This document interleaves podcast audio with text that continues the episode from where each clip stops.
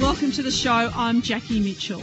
This is where we pick the best brains in the business world, and you, the listener, feel like you are eavesdropping on a really interesting coffee conversation to give you and your business the inside edge.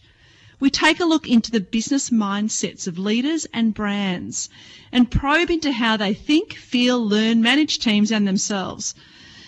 We love sharing the knowledge and serve brain food to keep your business mind healthy. To continue the conversation, you can connect with me on LinkedIn, Instagram, Twitter, and Facebook. So, while our first guest settles in, orders their coffee, grab yourself one, and we'll be right back after this. Welcome back. Our next guest is an expert in career development, talent management, and organisational leadership. He is the co-founder of HR consulting firm Deliberate Practice, and he helps aspiring, emerging, and experienced leaders to develop their everyday skill set. And he's just written his first book titled Career Conversations: How to Get the Best from Your Talent Pool. Welcome to the show, Greg Smith. Thank you very much, Jackie. Good to have you here. Your first book, congratulations. It's always quite an, an achievement, that first one. It is, thank you. Was the process uh, easy, hard? What was Uh, it for you? well, it took two years, Mm. and I I uh, googled how to write a book. Oh, really? oddly enough, oddly enough, it said uh, expected to take two years, and it, from the day I started uh, writing it to the day it was published was exactly two years. So it was a thoroughly, really a thoroughly enjoyable experience. Oh, that's good. Did you have some guidance? Did you get some some mentor or some advice along the way? Not really. I, I just, uh, as I said, uh, looked at what was available on the internet on, on how to write a book, and I had, uh, I had this idea for this particular book gestating for quite some time uh, before I put pen to paper. But, uh, uh, but no, largely just uh, got on with doing it, which was pretty much what the advice was that I was given. Okay. You, Get now, the you- outline and, and, Yep. and start writing. okay. Yeah. Did, did you did you have a process? Like, did you say, right, I'm going to write for 30 minutes every day, or did you go for three hour blocks? Yeah, I tried to I tried to do a, a word count every day, um, but there were some days that I didn't make it uh, at all, and other days where uh, the words just flowed. But I'd have to say also my publisher John Wiley was just terrific um, in guiding me, particularly with the finished work uh, through to making sure that it was actually achieving my objectives and structurally was was was correct and uh, and of course the the expression. So, but I can't uh, speak enough for for John Wiley and, and the, the whole team um, there in terms of helping me. Yeah, well, Um, they're they're consistently good, so I think you've you've chosen you've chosen well there. Now, I, I enjoyed I enjoyed it very much. I found it really easy to read, uh, and there was a couple of elements there in it that I found particularly attractive. And uh, one, it was chapter three, "Fit your own mask first. and you use an Oscar Wilde uh, quote, which I do like. This one: "Be yourself, everyone else is taken." So, can you just tell us a little bit about what you mean by "fit your own mask first? Sure. Well, like with any leadership activity, um, it, it- you know, it, there's a lot that's spoken about being comfortable in your own skin to be a great leader, and that's so true uh, for being a career coaching leader. So to to be able to help other people um, and help them with their own self awareness, it's, it's, it's you know you really need to be uh, pretty in touch with your own um, capabilities and attributes and values, um, and in that way, then you can help others do that. So that's why I had that idea of fit your own mask first. Yeah, Um, before you start trying to help other people. Yeah, and I think that's somehow overlooked a lot. Have you had a, is, is, is that your experience? Uh, yeah, surprisingly, um, you know, the work that I've been involved in with uh, very, very senior leaders who, who find um, starting from that position of actually having a good look at their own uh, capabilities and attributes and and uh, and competencies and values, that they find it quite a cathartic experience and, and thinking, gee, I've often had it said uh, again by senior leaders how um, enlightening they've found it and, and they wish they'd done it a number of years earlier. Yeah, I think that's uh, that's really key. And you talk about listening, and there was one uh, heading that you had that uh, really took my attention, and I loved it. It was "Persuade with your ears." I had never heard that before, and I thought that was that was wonderful. So tell us a little bit what you meant by that.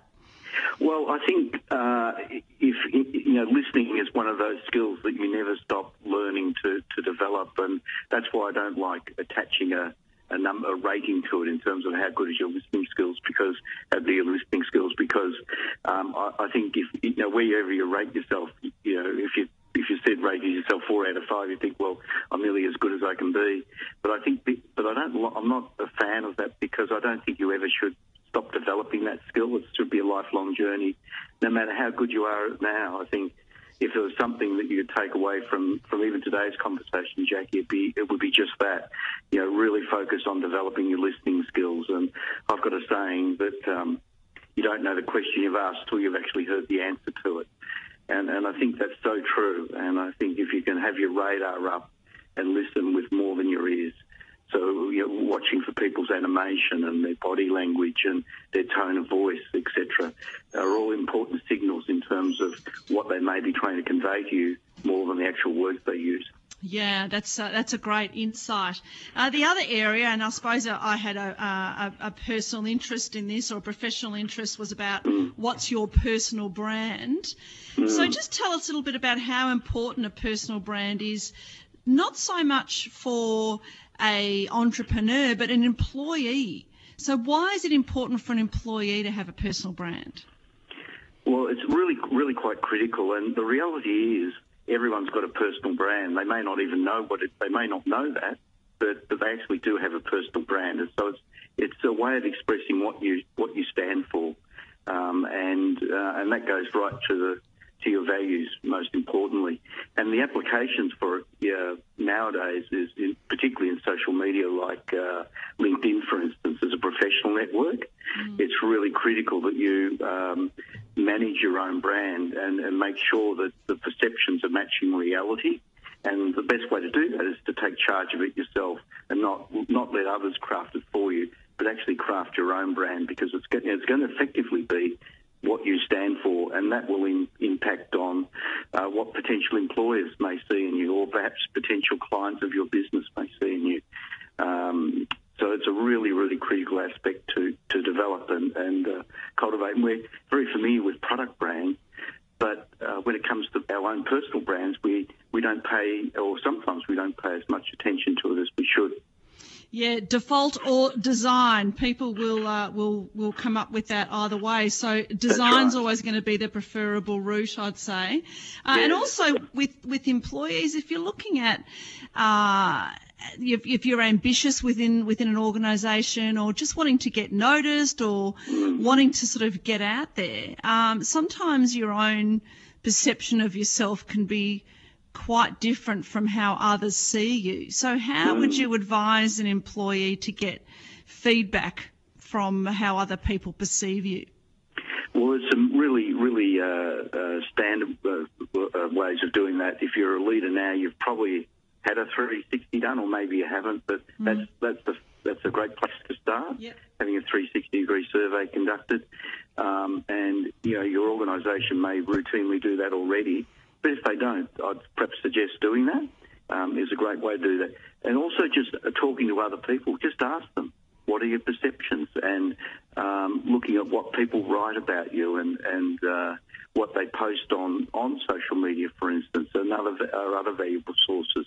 But in a leadership context, certainly uh, 360 degree feedback survey is a great way to, to get some very direct and objective feedback.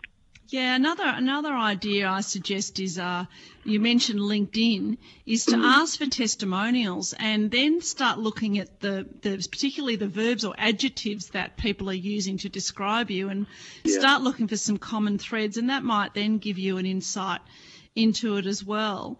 Um, That's now, a terrific yeah, idea, Jackie. Yeah. So speaking of LinkedIn, Greg, um, I noticed there, and, it, and it's always been a topic of interest for me, and, and I can never, I always have this disagreement with a number of LinkedIn experts that can never agree. Do you write your LinkedIn profile in the first person, or do you write it in the third person? What's your view? well, my view is um, is is to write in the first person. Mm-hmm. Um, unlike um, perhaps uh, a resume, for instance, which is not, which I'm not a fan of, of writing in the first person. But in in a LinkedIn um, profile is really really important, and it's a way of you actually expressing or letting the readers know what you're really all about and letting them get to know you a little bit. So a resume is more of a statement about your capabilities and where you're targeting your career and what have you. And a LinkedIn profile is that as well, but it's actually, I think it's an opportunity to uh, be far more personal about what you believe in and your, your you know, uh, what, well, I put in my um, LinkedIn profile that careers and leadership fascinate me, for instance.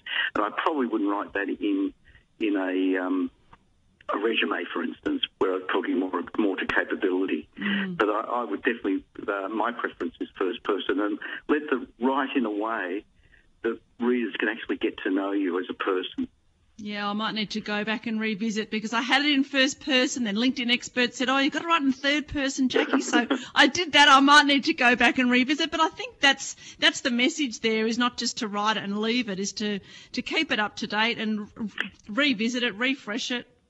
Yeah, I think some people make the mistake of just somehow doing a cut and paste from their resume into their LinkedIn profile, mm. which I definitely wouldn't recommend. No. So, as coming back to your point about personal branding, it's a, it's a very, really, it's a really powerful way to personally brand yourself.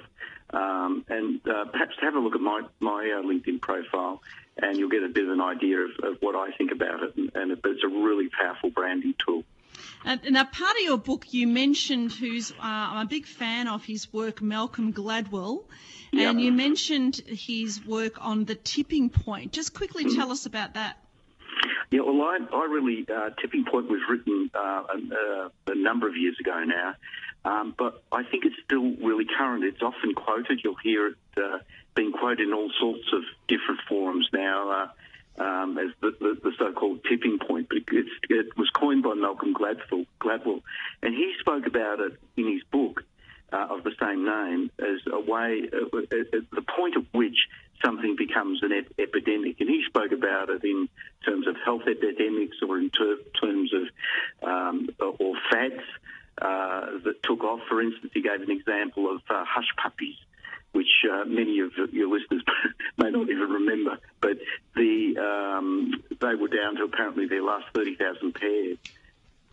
And a small cult group in Greenwich Village uh, happened to adopt them, and suddenly the whole brand took off again globally.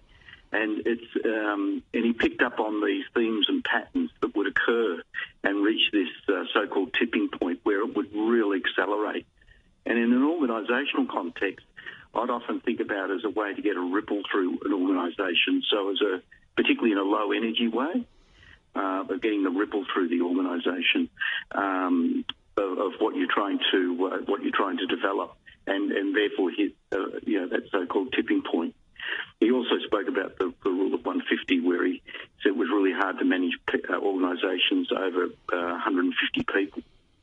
Mm. before he had to start putting managers in who would then filter the information from the from the organisation. So, um, and he spoke about a private organisation that built factories within close proximity to each other, um, uh, with only 150 car spaces. And when, was, when the owner of the factory was asked, "Well, how do you know when it's time to build a new factory?" He'd say, "Well, when people stop parking on the on the grass, when, when, they start parking on the grass." Mm, so, mm. but it's a it's a terrific. It's, uh, in, I think it's about 200 pages, and nowhere there he talks about systems theory, but that's effectively what it's all about. Yeah, he's got another Blink. Have you read Blink? Yes, I have. Yeah, yeah. It's great. All his work is, is really great. Um, yeah, highly recommended. The tipping yeah. point, despite its age, I would highly recommend uh, your readers. Uh, enjoyable reading, even if you've got no interest in the subject at all. Yeah. Um, it's just an enjoyable couple of hundred pages.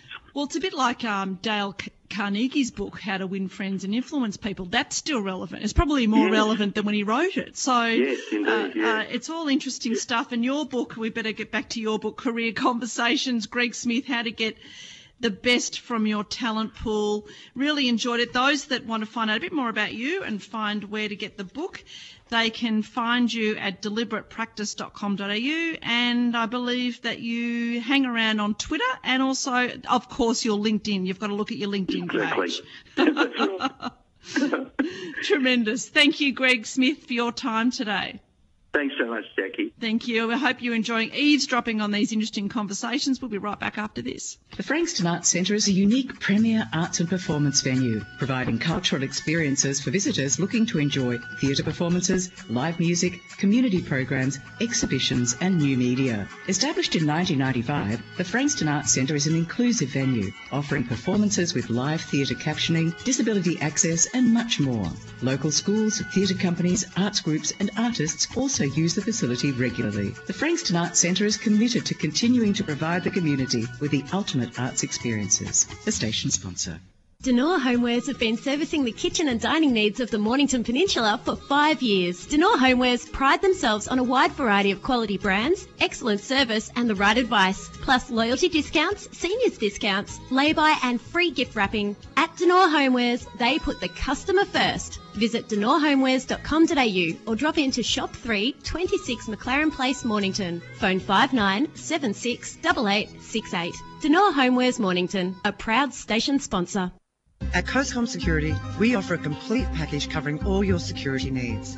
Whether it be your beach or country property, your city residence, your office, or your commercial premises, there isn't a property in your portfolio that COSCOM can't secure 24 hours, 365 days a year. Now you can truly relax at work or play. Contact COSCOM Security today on 1300 844 844 and relax. We're there when you're not. A station sponsor. Welcome back to Taking Care of Business. Our next guest is a transformational coach, leadership development for organisational culture, an executive change manager and author. He is director of corporate alchemy. Welcome, Peter Shields. Hello, welcome. Oh, thank you, Jackie. Thank you. Oh, welcome to me too. That's very Yeah. nice of you. Thank you. Now, I have been reading your book, and I'm going to start straight off the bat. It's called Leadership Alchemy, and I like the fact that it's a, like the brand connection with your business, Corporate Alchemy. So, tell us a little bit about Corporate Alchemy before we start talking about your book. So I work as a, as your intro suggested, uh, helping leaders understand their own beliefs and assumptions and transforming them to something more effective for individual and then extended to the collective leadership so businesses can nail their purpose and vision. So, how do you define transformational leadership? Yeah, it's an interesting thing. There's most of us are set up um, to be good at leadership or good at management, and I, I do love that old leadership um, book, Good to Great, and the author there, Jim Collins, identified the difference. Um, so I sort of help leaders identify what do they see as great leadership, and allow them to set the transformational agenda based on their perspective. I've, I've learned over the years that the ego is a really resistant and powerfully resourced defense mechanism. So now I, I help them and their team identify what is great leadership and then assist them to transform from where they are to where they say they want to be. Yes, I noticed uh, in reading your book, and I'm halfway through, and I'm absolutely hooked. And I read a lot of business books. Uh, I try to also read some fiction to balance out my creative and my brain, just to give it a bit of a rest. But I do get sent a lot of business books, uh, and and sadly, I get a bit upset when it's sort of the same thing over and over and over again. Uh, and so I'm always looking for that little bit different, some different thinking, some real thought leadership. And then I came across your book, and I must admit it sat there on the shelf for a while because it's quite thick. It's got um, 400 pages, and most sort of business books are about, you know, 100, 200 or something like that, or less, with, with lots of pictures. And I've gone, I've had a quick flick through your book, and there's no pictures in there. There's no flow charts. There's no matrix. Matrix.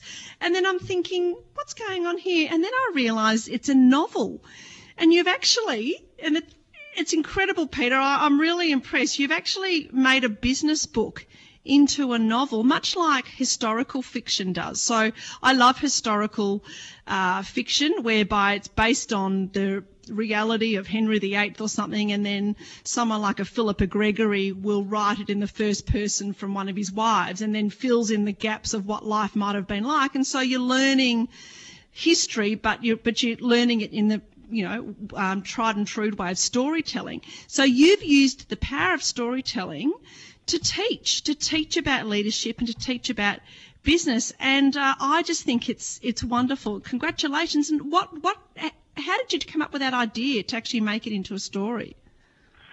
I, I like you, am a little tired of case study driven academic or um, sort of dogmatic style leadership books. Uh, I read them, I get across them. I um, and, and, I wanted to bring adult development theory to life. I'm a big fan of Kegan and Lahey's research and um, how that relates to leadership. So I wanted to bring it to life with story and and, see myself as a bit of a translator. I'm, a, I'm across the academic. I'm not an academic, but I do uh, leverage their perspective to, to reference my own thoughts. So yeah, I just wanted to bring it to life, especially for men um, who might be in their mid 40s, might be coming into the prime of their leadership career, but, but have an absence of role models to remember from the 80s and 90s that, that would be relevant for modern leadership. So much has changed. And yeah, I really wanted men to understand that. And I, I also wanted younger, diverse perspectives on leadership.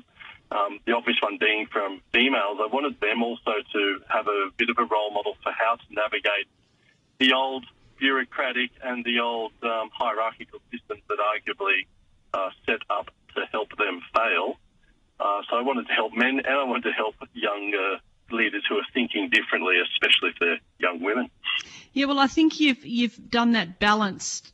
You've really balanced that perfectly. I, I've I read that, and I quite often it's very sort of male dominated, but the reality is a lot of business is male dominated. So there's that balance of we need to introduce more female role models for more female leaders, but we also need to keep it real. Uh, so there's that reality versus aspiration. And then you also want to bring the young people up, uh, that then people that are older. So they've still got value. Just because you turn 65 or 70, you then go, right, we'll throw you on the scrap heap. Right. That's such a waste as well, and uh, and I think you've balanced that really well. And your first, uh, the first line or the first paragraph of the book, I'm going to read this out just to just right. to tease everyone because this first paragraph, I thought you and you're a natural, obviously a natural storyteller. It says here, this is the first bit. I've always been in control. This is from uh, your character Ben, who's 82. Uh, he was the uh, CEO and founder of a big company. He says, I've always been in control. I've always found a solution to every problem. But now I feel like an uprooted weed torn from the garden of life, abandoned on the lawn, awaiting death by mower.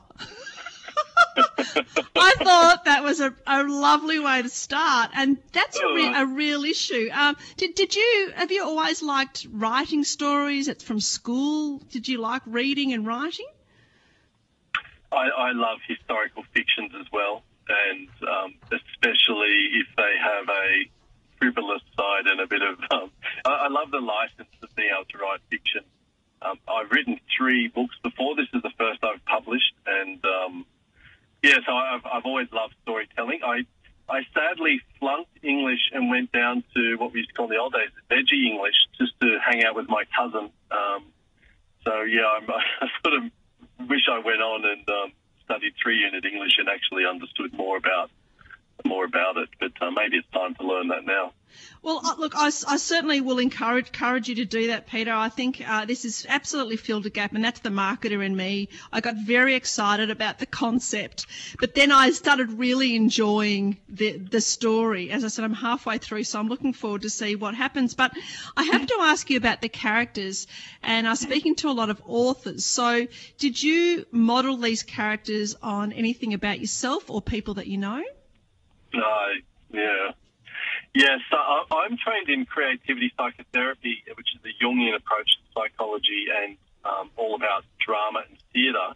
And I learned there about the idea that we all have 16 archetypes, and um, yeah, each of these characters is an archetype representative of my inner uh, fears and angst and issues, and also my um, my idealized, you know, um, objective and better integrated characters and feminine side. So yeah, they're all they're all a part of me, terrifyingly enough.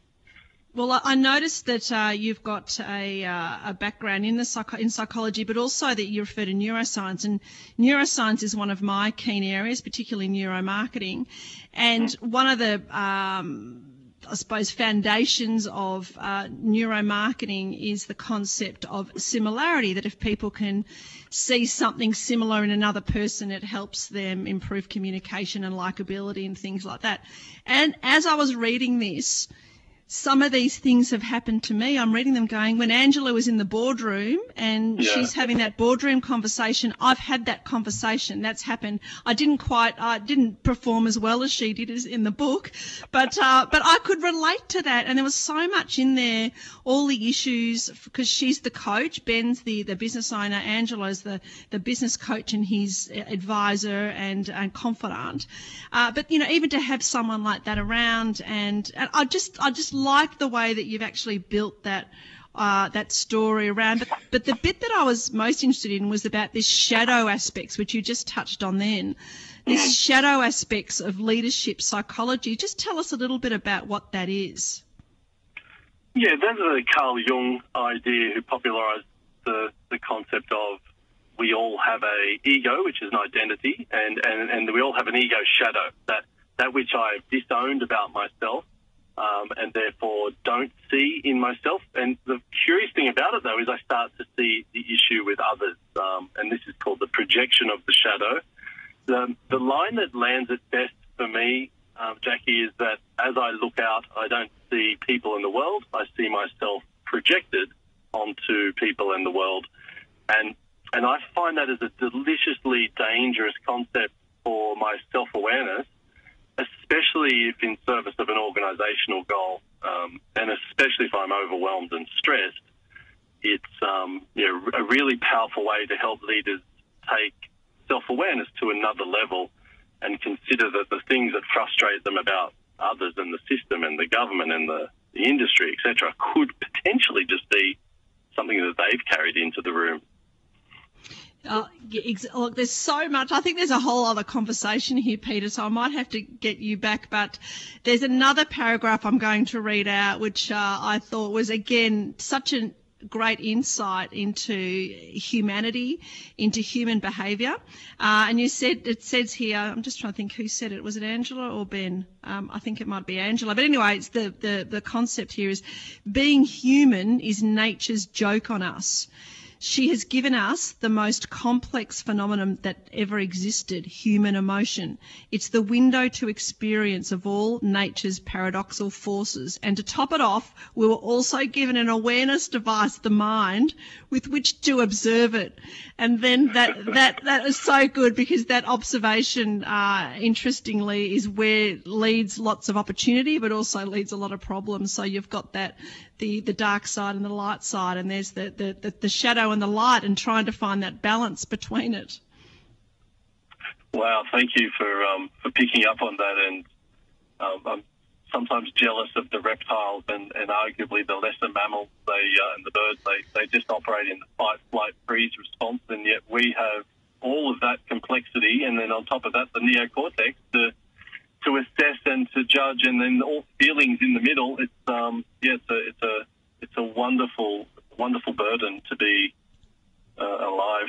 And, and now with the internet and the, the social media, we've got access to everything everyone else is doing and thinking and aware of. It's um, yeah, I find it really humbling to to slow down and, and see and experience that.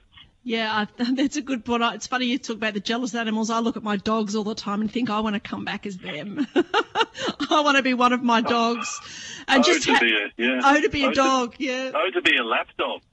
Yes. I mean, just just that whole, you know, how excited they get when they get their meals every day. And I must admit, it, it grounds me a little bit when I'm feeling overwhelmed or stressed. And I look at them and think, God, just stop for a minute, Jackie, and really take in what's happening right now. I suppose it's that Eckhart Tolle philosophy of the power of now. Stop and stop thinking so far ahead and stop looking back. Uh, but you know, look, it's a it's a constant struggle. But I think we're getting better at it with people like you around, uh, these books being written, social media, if there's some good messaging going out there, and also the latest evidence based findings in neuroscience. They're finding more about the brain now than they've ever had. So hopefully that will lead us to greater growth and not greater destruction. Right, yes, there's so many um, amazing positive things happening, and, and, and curiously, and, and it's been history's, uh, history holds this as evidence that um, the media and uh, likes to leverage all the negative, but boy, there's so many wonderful things going on. Uh, even though governments might be trying to hang on to the uh, old ways, um, industry, creative leaders, young leaders, um, social media is helping. Yeah, it's, it's a really exciting time. Yeah, it is. It's very challenging. Well, Peter Shields, it's been a delight talking to you. Congratulations on your book, The Leadership Alchemy. I'm assuming it's available where you can buy books. Uh, it is, and yeah, book, your bookstore, if it doesn't have it, um, they can order it and um, yeah, you can buy it online as well. Excellent. And if people want to find out a bit more about you, they can connect with you on which platforms? Uh, LinkedIn, I'm, I'm I'm not really into the Facebook thing right now, but LinkedIn definitely I'm available. Um, but also my website uh, is, is, is an easy way to to connect with me and, and have conversations. Okay, your website is www.corporatealchemy.com.au. Corporate. And that's alchemy, A-L-C-H-E-M-Y. Corporatealchemy.com.au. Peter Shields, thank you very much for your valuable time today. Really enjoyed it. And thank you for being part of Taking Care of Business. My pleasure, Jackie. Thank you so much, and um, have a wonderful have a wonderful week. Yeah, I will. I love sharing the knowledge right here on Taking Care of Business on Adult PFM. We'll be right back after this. Our next guest is a global thought leader in commercial strategy, and she's one half of the strategic and creative team behind the most successful new product launch in Australian history. Wow. She has helped entrepreneurs build internationally successful businesses and work with some of the world's most influential organisations. What a CV, what an intro. I'm really excited and looking forward to having a chat with and welcoming Kieran Flanagan. Hi, Jackie. Thanks for having me. Good to have you here. Now, I have to ask the first question that you're involved with. Uh, the successful new product launch in Australian history. What was that? I know it's very mysterious, isn't it? it is. Without telling you what it was. I know. Oh, it was Coke Zero. It oh, was. it was Coke Zero, right. Yes, most successful new product launch in history, in Australian history. Um, they sold their annual projection well, within, I think, two or three months. And it had actually failed in uh, the US and in Canada prior to launching in Australia, and they almost didn't launch it here. It was such a dismal failure in the other countries. So we were third to go, and luckily enough, we did something completely different to the other countries. And uh, anyway, it launched here and was very successful, and they then took that strategy back around the world to launch uh, in the other countries successfully. So, what did you do differently? Do you know what? Oh, it's quite a lot of things. Initially, the American market had essentially made it uh, a bit of a diet coke, so it still had quite a female target, and we went for a male target. Um, the can was black here. The can was white in other markets.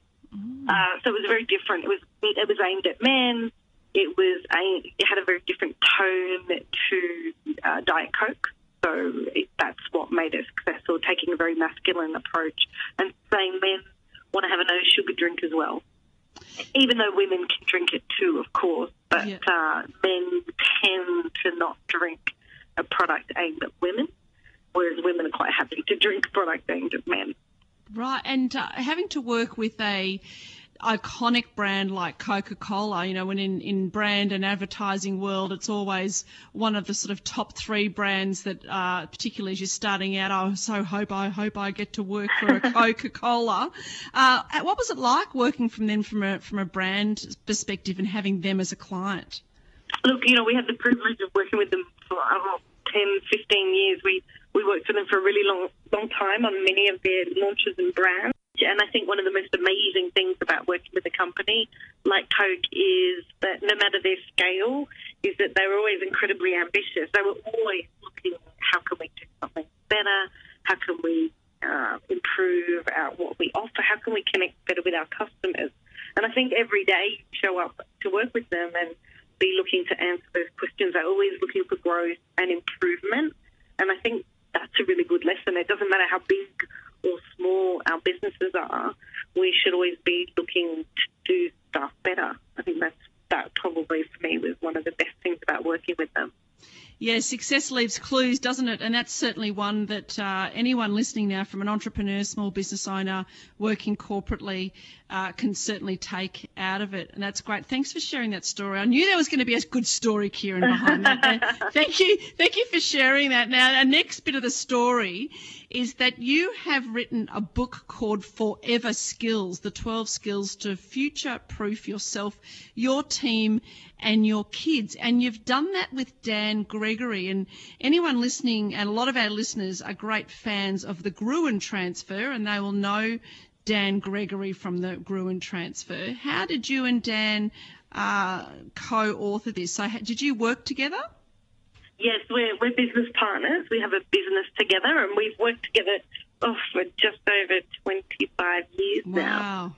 Yeah, I know, really long partnership. Brilliant. So he's, he said he will have to have me killed if I ever try to leave that work partnership. We're Yeah. not married Yeah. uh, because I know too much.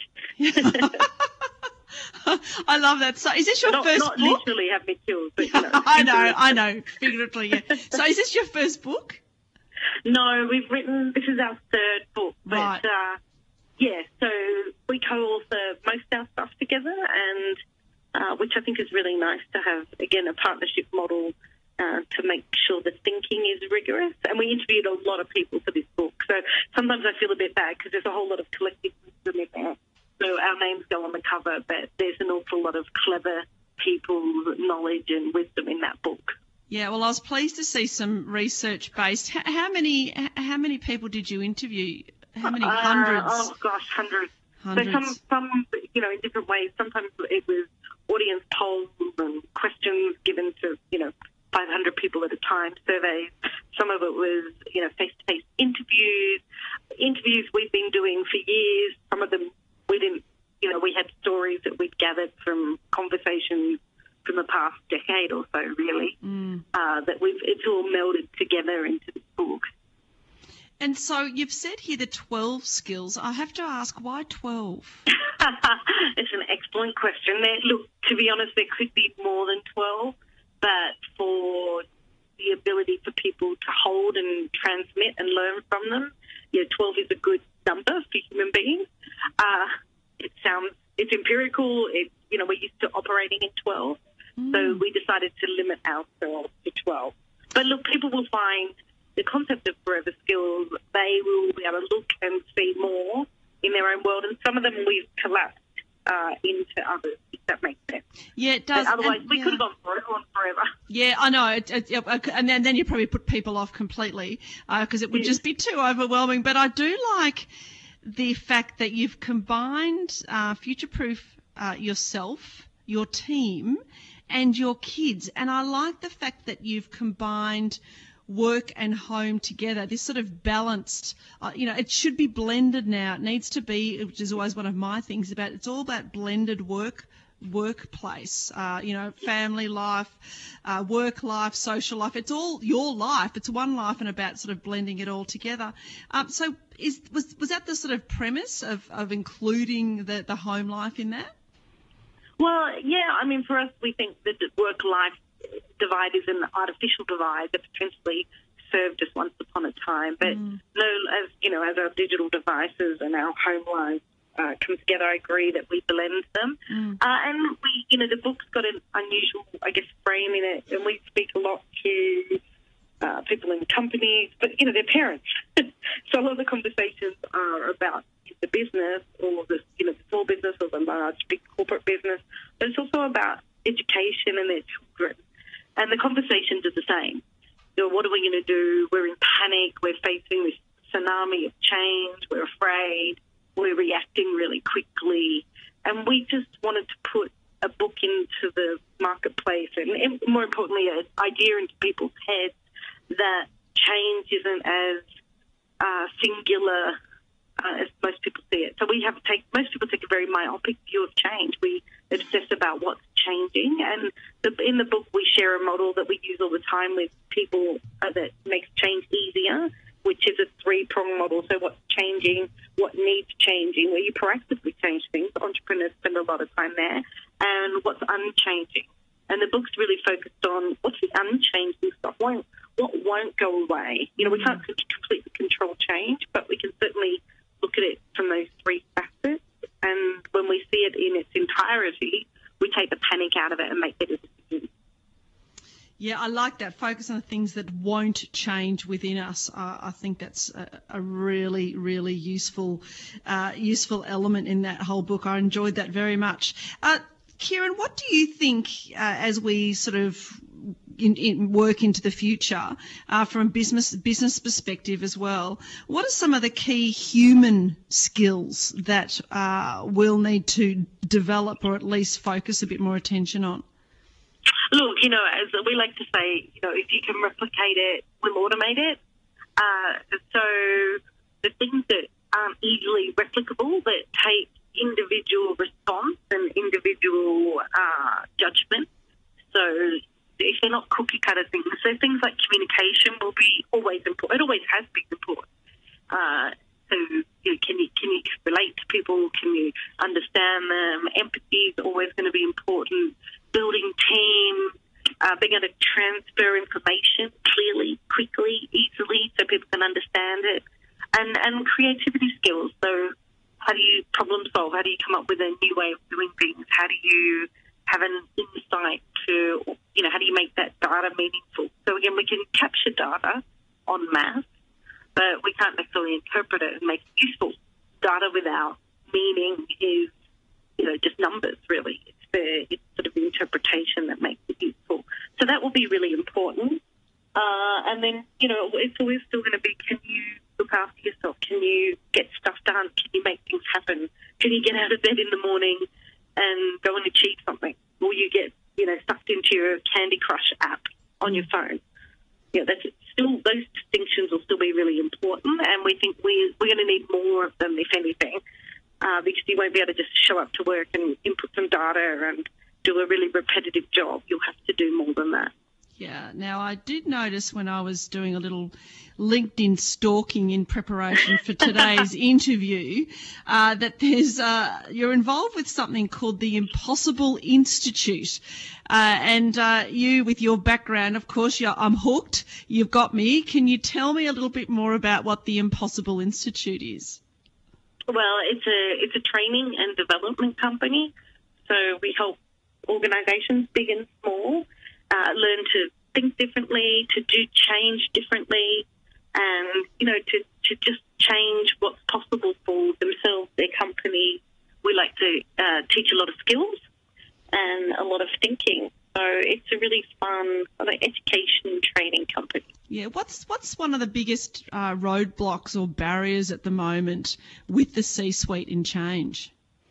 Look, I think just the constant rate of change, mm. and human beings we're wired not to change. So obviously we physically change, but emotionally and physiologically our brains particularly are wired to repeat. It's made us incredibly successful as a species.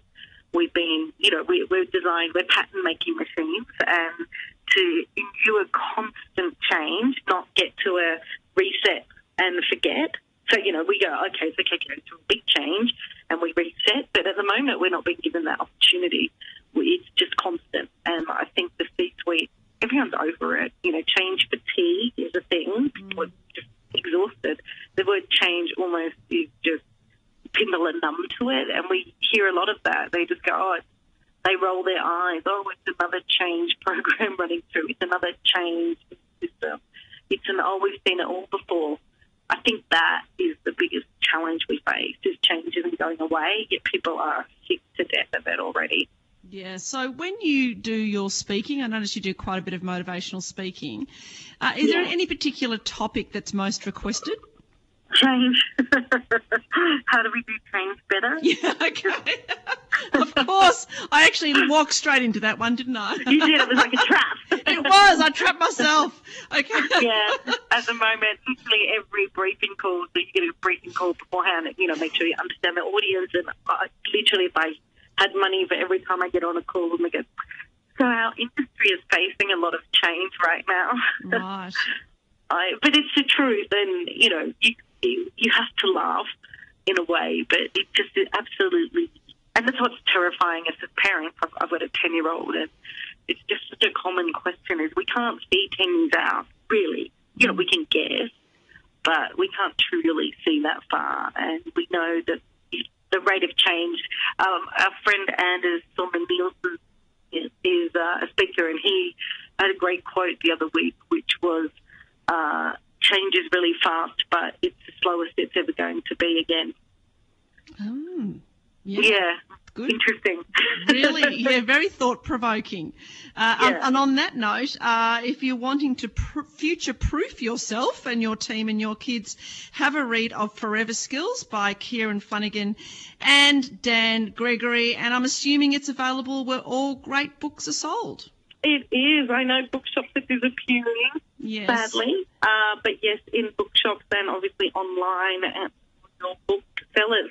And if people want to continue the conversation with you, Kieran, they can find you on Twitter, they can find you on Facebook under the Impossible Institute. I'll certainly be following you and also on LinkedIn. Thank you once again for your valuable time and helping all business owners, business leaders, entrepreneurs, startups, anyone else that has got a business thought, help them future proof themselves, their team and their kids. Thanks, Kieran. Thanks so much for having me. Thank you. We enjoy picking these brains here on taking care of business, and we'll be right back with some more brain picking right after this.